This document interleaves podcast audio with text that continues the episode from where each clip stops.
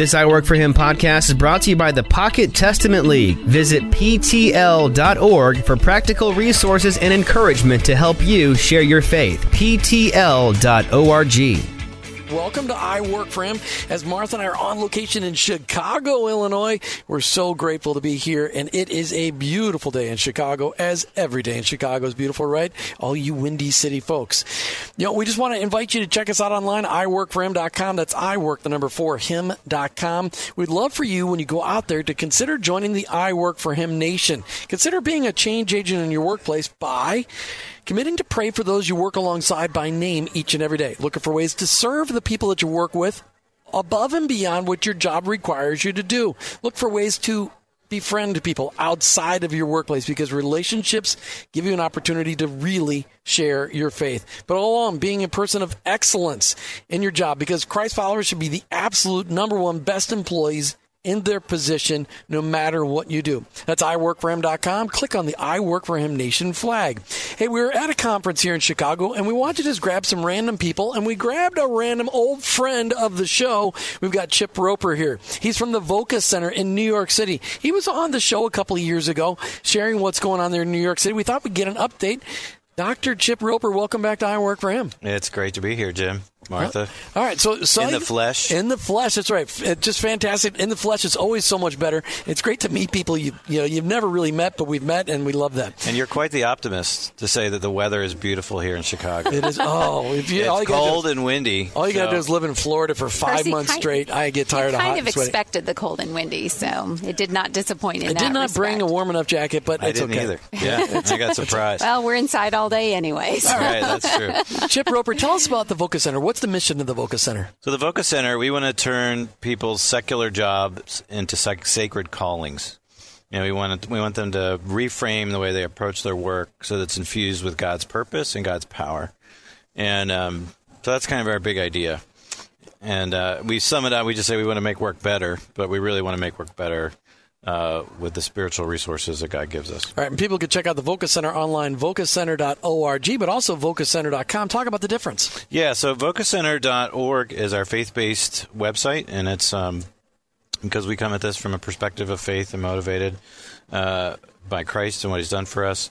And vocacenter.com is our kind of general market facing uh, open portal to the world because we do provide services that companies can benefit from in terms of uh, you know, talent management, uh, developing their developing leaders, developing managers, um, analyzing job fit, and uh, you know, one of the things that we really hope to be able to do as we move forward and progress is to we want Christians to know that they can hire us to do excellent work for their com- companies, and uh, that the way we do our work and our presence there will actually, you know, open doors for kingdom impact just through the services we provide in the general marketplace. So you've got a plain glass and a stained glass. That's that's good. That's good. I can't claim it as an original. Somebody else taught me that same thing.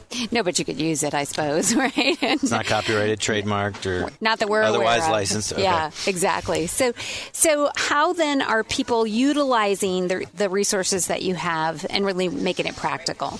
So we, um, you know, one, of our sort of flagship programs is called the Calling Discernment Program, and uh, we help people walk through a process of discovering first how they're wired, how God's put them together, and then really strategically how do they take that that package of who they are and put it into play in the job market. And so for some people this is uh, they're young, they're trying to figure out kind of what career direction they want to go. Some of them are in the middle of their lives and they find themselves out of work or they find themselves like they've been doing something for 15 years and they're not they're really not sure they want to keep doing that.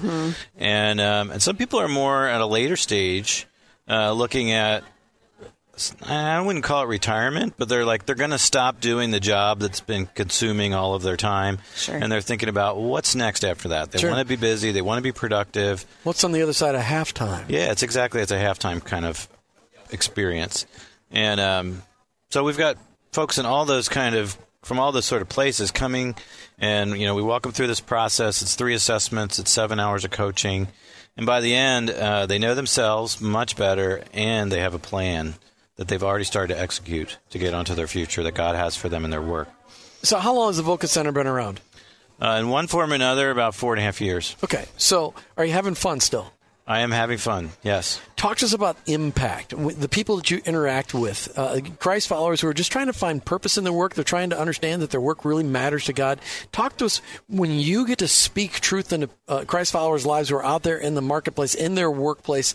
What's that look like? What's that impact sound like? Well, first of all, you know the work the work space is hard. Mm. That's that's it's hard and it's a battle and it's a struggle, and um, even just acknowledging that for people, they can they can exhale, right? That they're not they're not crazy, they're not an anomaly off on the side. That mm-hmm. everybody else is just doing great, and they, they have they got you know stuck with some some really tough road. Now, for most people, work is stressful, it's demanding, it's overwhelming, and um, it consumes uh, more and more of their time, and it it feeds and fuels much of their anxiety. So this, this it's a heavy topic, and you know, starting there and acknowledging that what we typically will see in the course of uh, our, our, interactions with a client is that their shoulders relax, mm. they breathe more easily. Over time, they become a lot more confident in who they are okay. and what they can do. And so I, I, it's almost like the rebirth of hope happens in them on a fairly regular basis. Um, some of it's some of ahas as well as like, oh well, that's why. That's why I didn't like that, mm-hmm. you know, or mm-hmm. that's why I was doing this job that was just sucking the life out of me. Um, well, now we know why. Now I know why that was sucking the life out of me. So next time, as I have options, I can choose more wisely and pursue things that are better fit with how God's made me. So, I, I, I mean, if to sum it up in a phrase, that was really long. I'm sorry, but it's just the bottom line is it's just it's the rebirth of hope and uh, for their vocational life, and I, that's what we see over and the over again. The rebirth of hope for their vocational life. Another tweetable tweet by Dr. Chip Roper. All right, there's a lot of listeners, of course, that are not in New York City. They're yep. not at 54th and 40th. Yep. How do people? Can people interact with you online? Absolutely. We've um, one of the things that we've that's happened since we last talked is talked is um, we've started we, we we can do our coaching program uh, over the internet, you know, over uh, mm. Zoom, Zoom call, video call. Yes. And uh, another free plug right here in I Work for Him. yeah, and uh, so we've got clients in Dallas, Seattle, Nashville, um, and um, and uh, Albuquer- Albuquerque. Yeah, so, Albuquerque. So working Mexico. on those time zones. We're starting to get a little rough on that sometimes, but Excellent. So, Jim, just so that our listeners realize who we're talking with today, we're with Dr. Chip Roper, and he is with the Voca Center. And really, you're helping. I, I mean, there's so many things, but you're helping people just understand how maybe God wired them. Absolutely. So that they can do something more effectively. Does it always mean a, a job change for somebody? Not at all. Sometimes it means that they can go back to their, their job the next day with a, a clear sense of how that job aligns with how they're wired, what they're passionate about, kind of what their values mm-hmm. are, and so they can have fresh energy for it. So that and that happens. There's a I haven't I haven't studied this. Perhaps I should, but a significant percentage of our clients do not change jobs. They That's change awesome. The, they change the way they're approaching their job. It's a paradigm shift for them. Mm-hmm. Hmm. Right. Well, you know, you think about in sports when people, t- the coach takes a timeout. It's not to say, "Oh, we're going to quit playing basketball now and go play something exactly else." Right. We're gonna we're gonna shore up the game and do things better. And I'm not even an athlete, and I'm having this conversation because I know why they do that. Mm-hmm. And we all sometimes just need to refocus and to learn more about ourselves. It's very empowering for people, isn't it, when very they learn so. something new about themselves? Yeah, it's very hard for us to know, most of us to know, what we're really good at. Mm-hmm. Are you doing a lot of interactions with church there at the Voca Center? Voca Center online, vocacenter.com, vocacenter.org. Are you interacting with churches? We do. We have it's one of the the markets that we serve. One of our our group of our customers are pastors, and uh, we convene pastors uh, several times, well, almost monthly, in partnership with Made to Flourish out of Kansas City. Made to Flourish.org. Love yep. that organization. and um, you know, we want pastors to know that they can play a tremendous role in affirming the vocational callings that their people have out in the marketplace. Hmm. And it's it. Um, I, I, I served as a pastor for quite a long time, and I used to think church was church was the game. And now I, I sort of think church is more like uh, it's more like the, the dugout or the locker room That's that right. prepares people for the game. Oh. And it's equipping. It's all about equipping. It's all about equipping. And when you start to see it that way, then you realize as a pastor that your influence is spreading all over your city, all over your Yes. metro, and it's really exciting. Exciting. Dr. Chip Roper with the Voca Center in New York City. Thanks for being on I Work for Him today. Yeah, great to see you, Jim. Check them out on check them out online. Vocacenter.org. Vocacenter.org. Our next guest up is Gea Gort. She's written this incredible book, BAM Global Movement: Business as Mission, Concepts and Stories. We had several people that said, "Hey Jim, you got to meet Gea Gort. She's written this incredible book." And so she actually introduced herself to us. Gea, welcome to I Work for Him.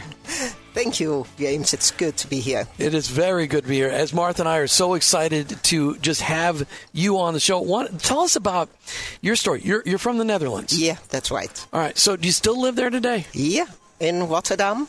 And but I've been all over the world because my background is with mercy ships, the hospital ships. So I was in the early days of the ships, uh, like 30, 40 years ago, Wow. a lot in and out of the states. So I consider it as my second homeland. That's wonderful. So tell us about your book. What is you? What is BAM Global Movement all about? Well, um, I gathered um, 30 stories from around the world. I have a background in journalism as well as uh, in um, urban mission. And so I got really excited about this whole business and mission in- integration. And um, yeah, the 30 stories from countries like the Philippines, but also here from the U.S. in a Western context. How how are how is church? How is business? How are mission organization engaged in them? They're on a journey to learn to integrate this. So. Um, I met so, let's- wonderful people. So let's let's back up because we have listeners who may not know what BAM is or even mm-hmm. business as mission. What does that mean? It means that business can be such a tool in God's hand. Mm-hmm. It can be a tool to spread um, His scent, justice. Its mission is so much more than about money. It's mm. about people. You know, business people, they know business is about relationships. So this channel, it, it's about thinking through the product. What kind of product are we making? So you know that we bring justice to the community mm. and so it's it's very very diverse you know because it depends on the context it depends about the products the the personality of the business of the business owner mm-hmm. so it's very diverse but you know there's so much creativity and i think when we seek god god when this business would be your bu- business what are you seeing Uh, I think it's opening our hearts and our minds Mm-hmm. to think beyond our, you know, kind of common understanding. Okay, we need to work and Sure. go Sunday to church. sure. Yeah, But do it with purpose. and and you know, engage with with God, and um, there's so much more possible. All right, we're talking with Gea Gort today. Gea is spelled G E A G O R T. You can check her out online at exactly those words, GeaGort.com, GeaGort.com. We wanted you to get a copy of this book, BAM Global Movement, and I'm sure you can get one out there. Can they get a book on your on your website? Yeah, but then uh, it will be mailed from the Netherlands. You Oh. better go on Amazon or ChristianBook.com. They have good prices. Okay, so it's it it's as well. available in bookstores. Yeah. So tell us some of these stories. You've got 30 stories in here in your book. Tell us what's your favorite story, or maybe what's the one that's at the top of your head.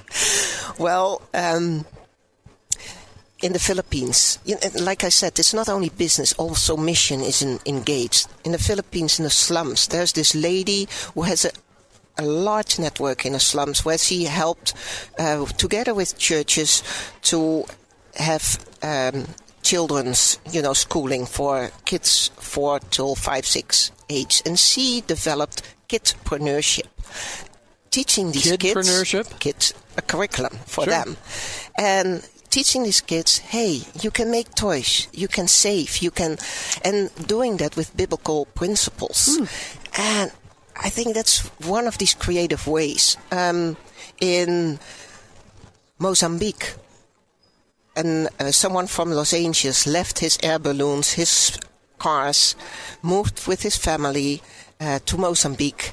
you know, he has a vision to really develop the economy and started nut factories together with local orphanages.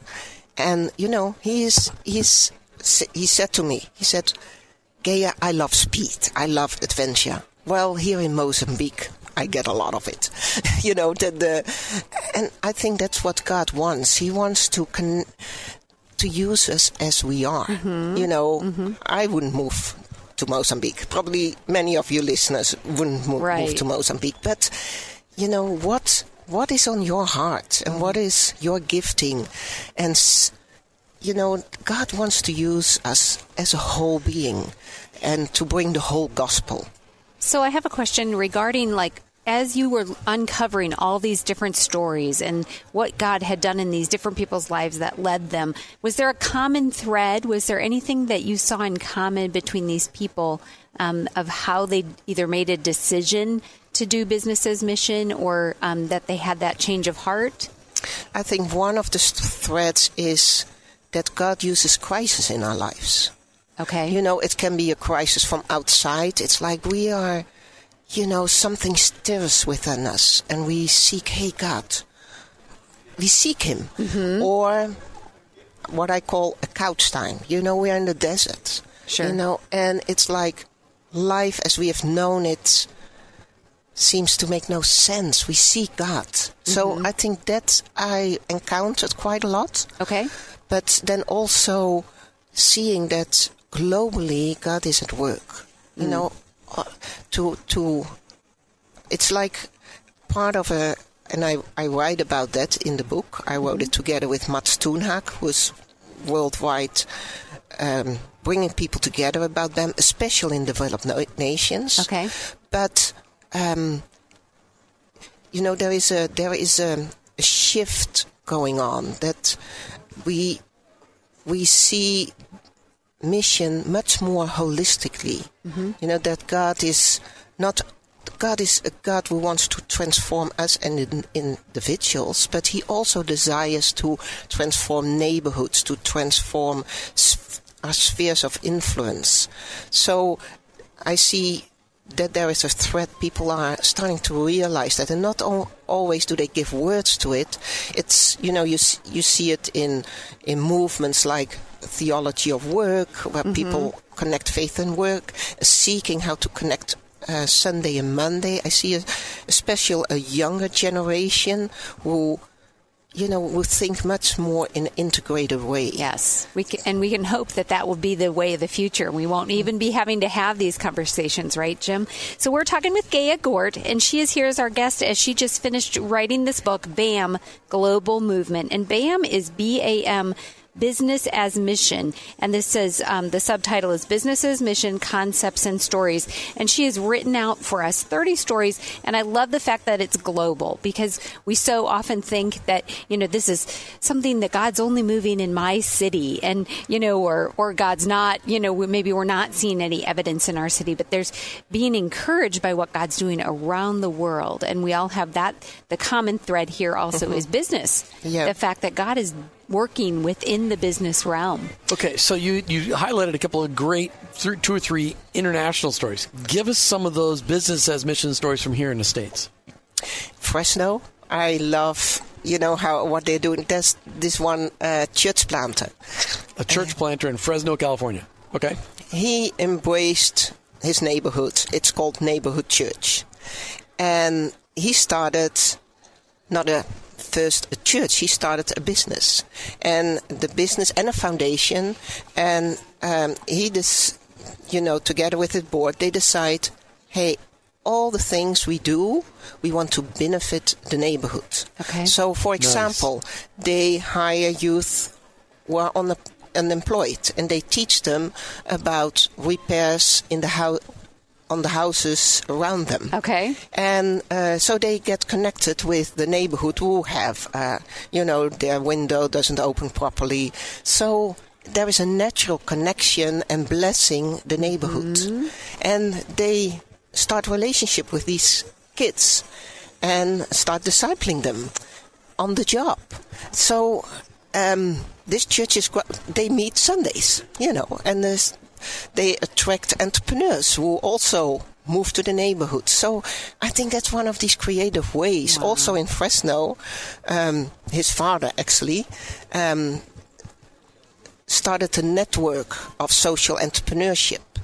And I think that's bringing those together and, and how we can inspire each other to and help with the funding to do those social entrepreneurs enterprises. Well, that's exactly what I was going to ask. Okay, you get a lot of people listening today going, okay, but how does this book apply to me?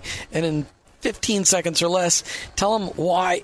Can they learn from this book, BAM Global Movement, about how they can maybe start a business with a mission mindset right here in the United States? Can they, can they oh, learn yeah, from your book? Sure.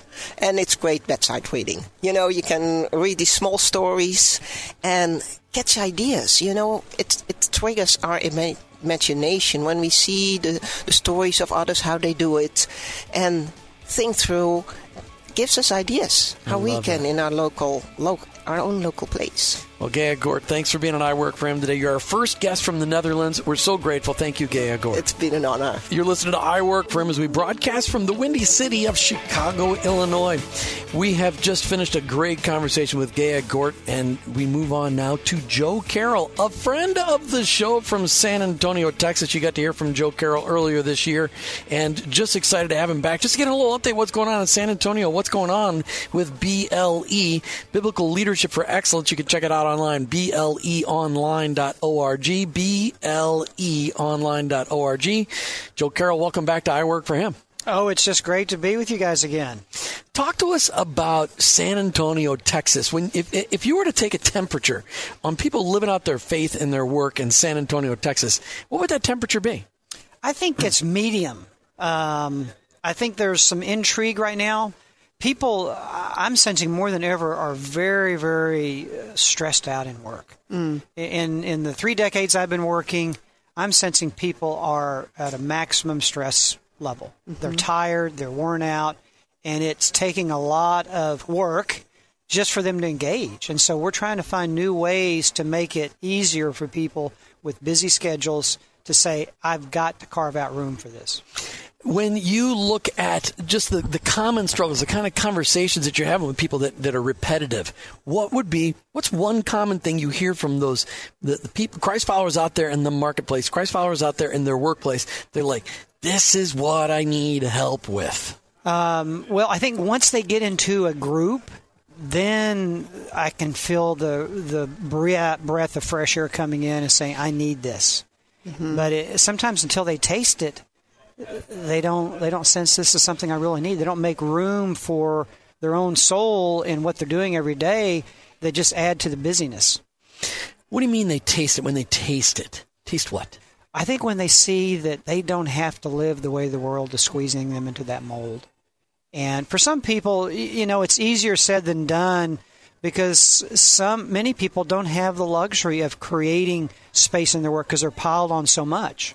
Right. And uh, I've seen this with some people. They just, it's like, this is too much work, too much work.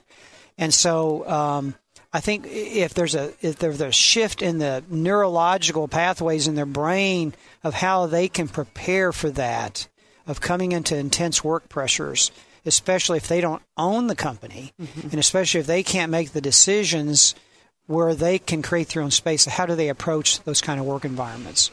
And so one of the things we we try to do is is is uh, well one of the things we've introduced a new study. Really, tell us about the new that, study that is focused on five core beliefs that we feel like are that's not exhaustive, but these are five core beliefs that that we feel like people need to camp out on a little bit in their work. Um, and the very first one is contentment, and we think this is a very universal issue that people face today. Is is where do I get a source of satisfaction in what I'm doing? Because most people are not, they don't feel satisfied in what they do. Right. And uh, one of the interesting things we're trying to do in this is in each of these five lessons, we're trying to brand that with an image because that'll stick in their mind in terms of during the day of, of, bringing top of the mind awareness of what they're doing in their work. So, example in in contentment, we use the verse. We have a memory verse that they start off with. It's Psalm sixteen five that says, "Lord, you are my portion and my cup." And so we brand it with the idea of a coffee cup because most people start off their day at work with a coffee cup Many of them will sit with a coffee cup on their desk dur- during the day, and so a lot of people going to work, and that coffee cup gets stale, Hmm. or it tastes bitter. And so we give them this image of a coffee cup to say, Lord, you are my portion of my cup. And say, hey, you can have some say so what's inside the cup because you can go to the Lord as your source. And yeah, if we don't have Him as our source, yeah, we're not going to have contentment. And so we try to brand these images just to help people have a place to go back to and say, hey, Lord, you are my portion of my cup. It's not my work, it's not my title, it's not the money that we have. So you were saying this is a new study that you guys just came out with. Mm-hmm.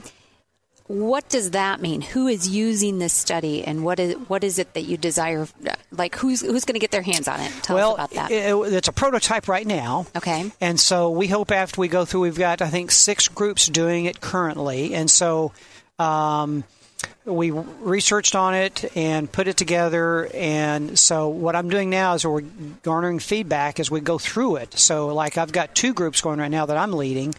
And we're trying to empower people to take it into their workplace. We have a, a lady in insurance company who's got eight people going to meet at lunch, you know, every week and go through the study. And so as we get feedback, we're going to fine tune it. We know the content's good because we're going to the Bible for it.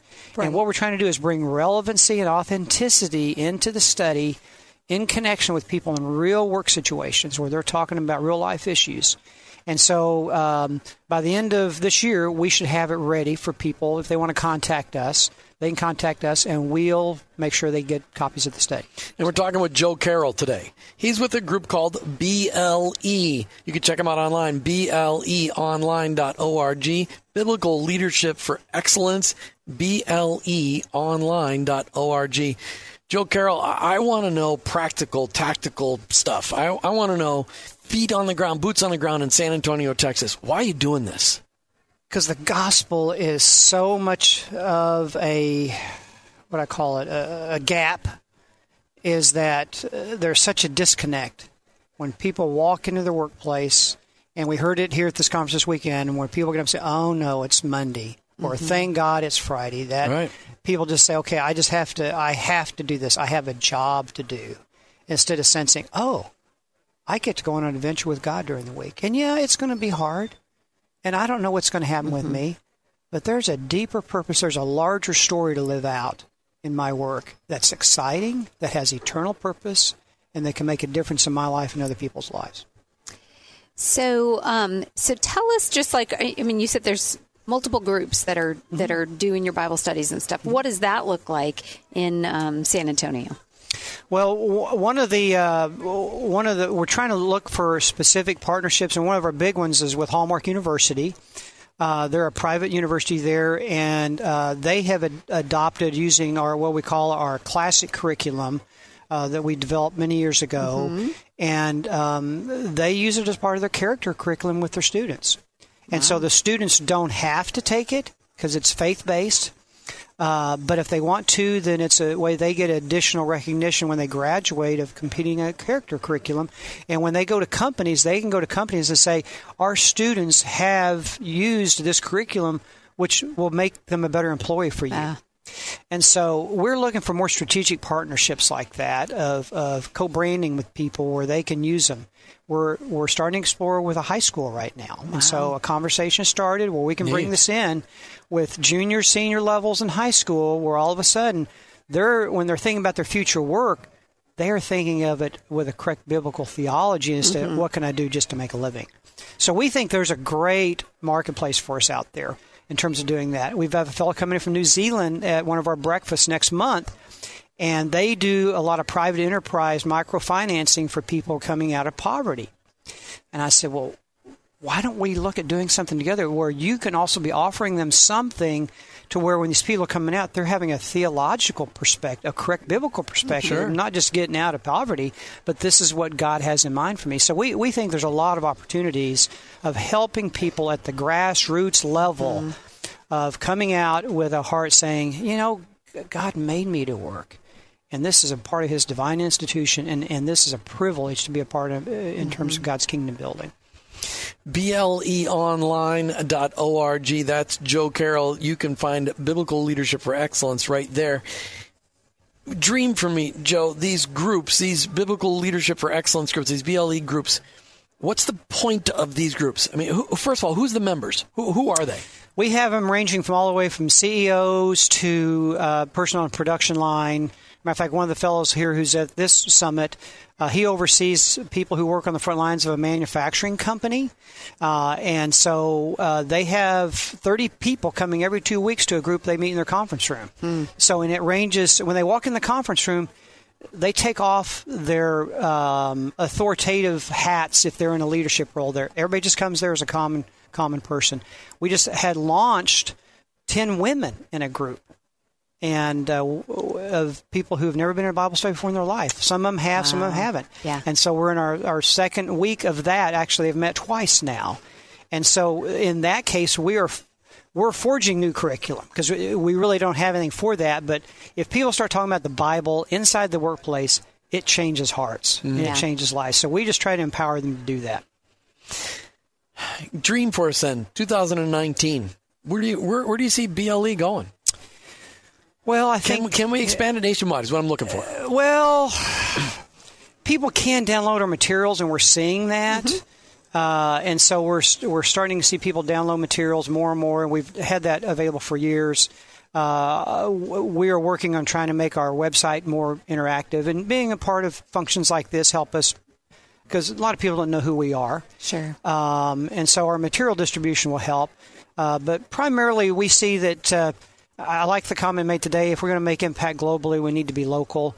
And so, as as our local impact continues, and we're working hard at co- collaboration. Uh, we have an event later this month, of which you guys are going to be a part of and we look for collaboration. Mm-hmm. And we think that together God will build the kingdom. And so, to the extent that happens, it'll happen. And uh, but we don't have any great plans for that, but we do have a great purpose for that. So, when you see your um, people coming together and studying the Scripture mm-hmm. and learning new um, maybe, maybe they knew the scripture, but they weren't applying it in their mm-hmm. work life and that mm-hmm. work mentality. What kinds of things are you seeing change in people's lives? Oh, I tell you, that's the thrilling part. Is we had um, we have uh, one of our groups is called Forge Groups, and these are for uh, CEOs or heads of companies. And I lead a group. Uh, we meet for four hours once a month, and we have a fellow who just he went to a study and he got laid off from his work, but he had made a commitment to his, his career that guy was God's, and so he went through that well. And he has started a new franchise in San Antonio called it's a Kilwins franchise, hmm. and they're out of uh, Michigan. Michigan, yeah, yep. and they're a great product of yep. confectionaries and chocolates and fudges. And he grew up uh, it just makes them. you hungry. Thinking yeah, that. and so he he is God opened up a way for him. He's opening up one right across from the Alamo in downtown San Antonio. Awesome. And he says, We are planting a church mm-hmm. here that sells chocolates and allows people to enjoy life. Hmm.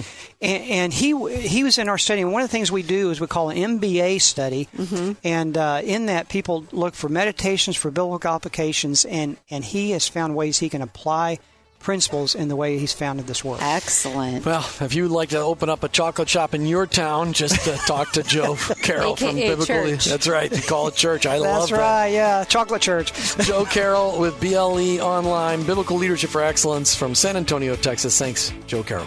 Good being with you guys. All right, you're listening to I Work for Ms. Martha, and I continue to be on location in Chicago. That's amazing. In between segments, we haven't run away to some other nope. city. We are still here. Chicago, the Windy City, at the Faith and Work Summit, interviewing some incredible people this segment of the show, we're going to talk to Lisa Slayton. She's with the Pittsburgh Leadership Foundation. You know what? We didn't have to drive to Pittsburgh to interview her, which is so much better. We saved some miles. You can check out the Pittsburgh Leadership Foundation online, plf.org. plf.org. Lisa Slayton, welcome to I Work for Him. Great to be here. Thank you. Talk to us first. How did you come to be a follower of Jesus? Oh boy. Um, well, I grew up in the church, um, and like many young people, when I went to college, and it drifted, my faith drifted quite significantly. Um, in uh, the early 90s, my husband and I were, uh, we'd been married for about 10 years and we're trying to have children. And we figured out through a variety of things, which I won't talk about now, uh, that we were not going to be able to do that biologically. And so, through the process of adoption um, and losing my father in a very tight time period, uh, it was the first step in my journey back to faith. And uh, we became active in a local church in the early 90s. And uh, my son was born in 1994, and that's that's how it all happened. There's more, a lot more to the story than that. But for our purposes, for, I'll, I'll leave it there. I appreciate that. You're working with the Pittsburgh Leadership Foundation, PFL.org. What's that all about? Um, so, Pittsburgh Leadership Foundation was founded in 1978, uh, and, and our charter says that we were founded for the purposes of raising up Christ centered leaders for the redemption of southwestern Pennsylvania in all aspects. That's exact language Wow. from our from our founding board board minutes. Um, and over the years, that that work has taken a lot of different expressions. Um, our founder, a man named Reid Carpenter, uh, was a what we would now call a social entrepreneur. Um, he was very good at uh, identifying need in the city and matching resource and leadership to it.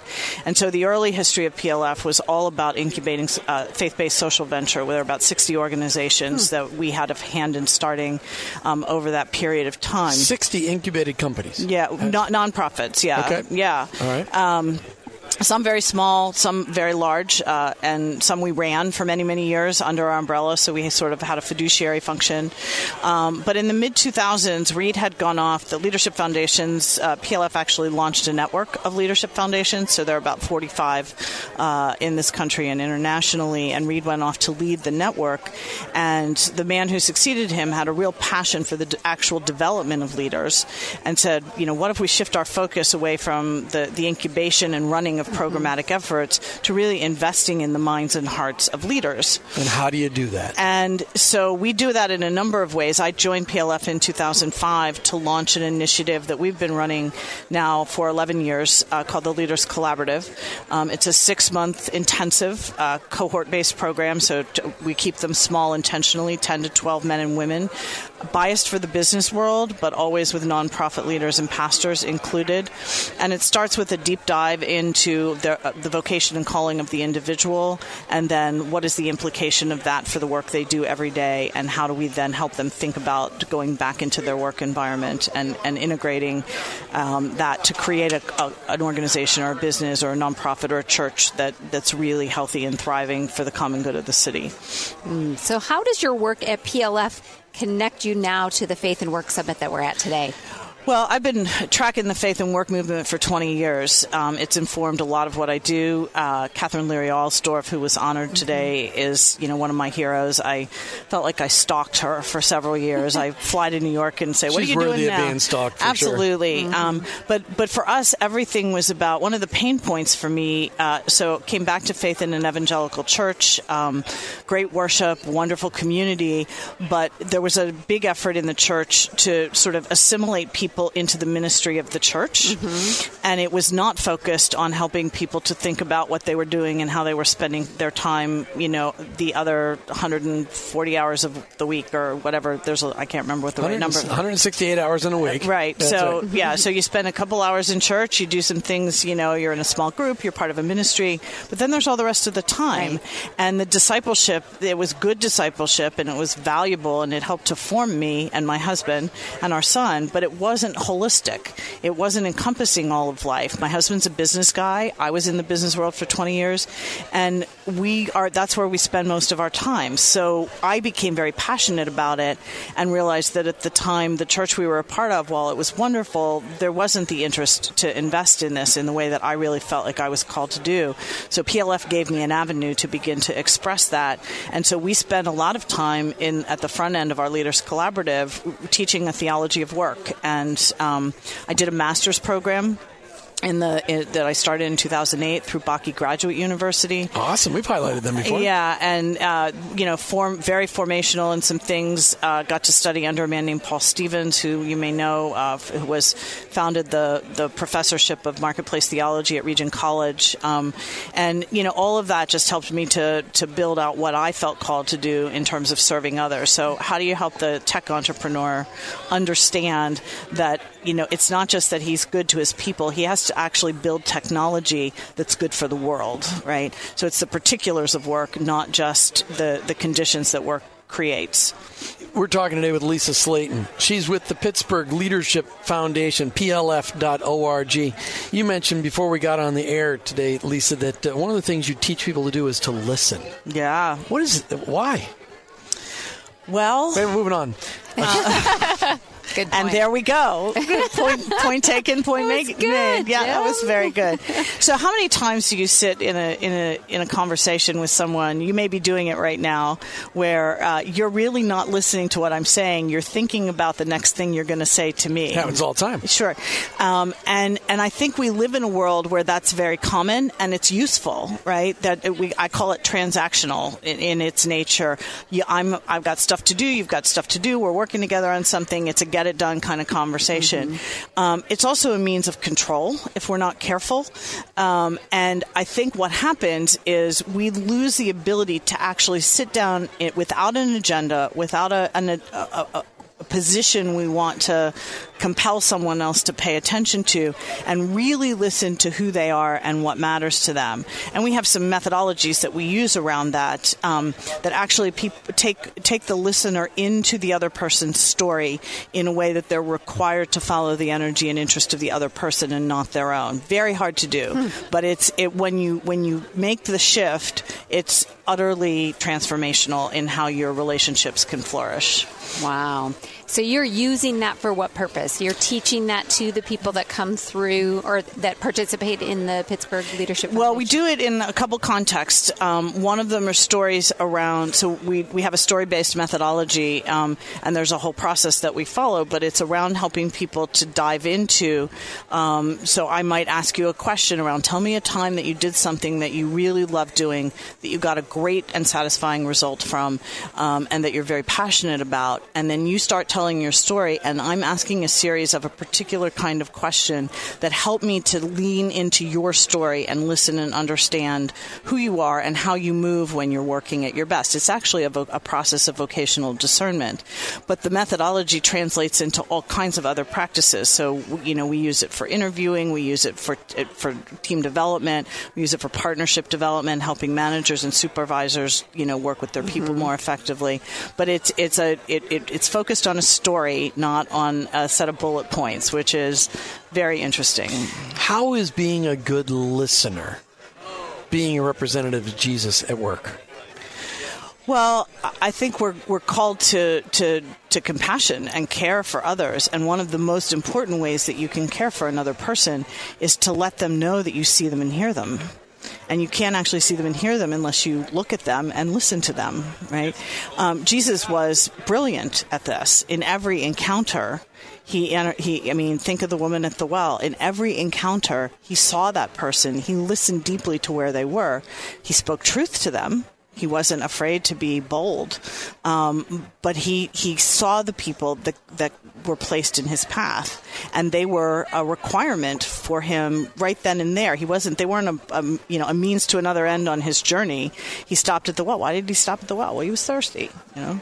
But there's the woman that he needed to encounter that day, and he didn't mm-hmm. rush through that encounter just to get to wherever he was going. He believed and saw that she was a person that he was intended to to care for and minister to. Yeah, he actually stayed for two, three days. I mean, it wasn't. I mean, that was what's amazing. Is like, yeah, I know I was going there, but we see a a, a a recipient audience here that was willing to listen. It was pretty powerful. Yes. and and he was a great listener. I mean, Jesus was a great listener because he also came back with the greatest questions ever. That's it. Hmm. So, if you had just one opportunity to tell people why they should be a proponent of the Pittsburgh Leadership Foundation, what is it? Um, we care deeply about cities, um, and we believe God does as well. And with you know, we live in a time where there's a vacuum of of wise moral leadership, and so we we care deeply about investing in and developing and growing wise moral leaders who are committed to their place. When you say wise moral leaders, do you mean leaders that love Jesus or just wise moral leaders? Well, I, I don't. I think the wisdom that comes fundamentally comes from from Scripture and from Jesus.